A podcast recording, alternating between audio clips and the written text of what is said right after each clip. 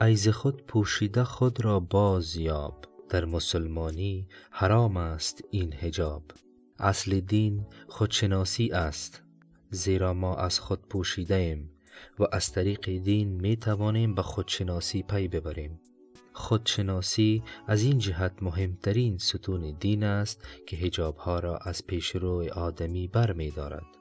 انسان نسبت به خود آگاه می گردد و در پرتو آن متوجه وجود خالق و پروردگار خود می شود.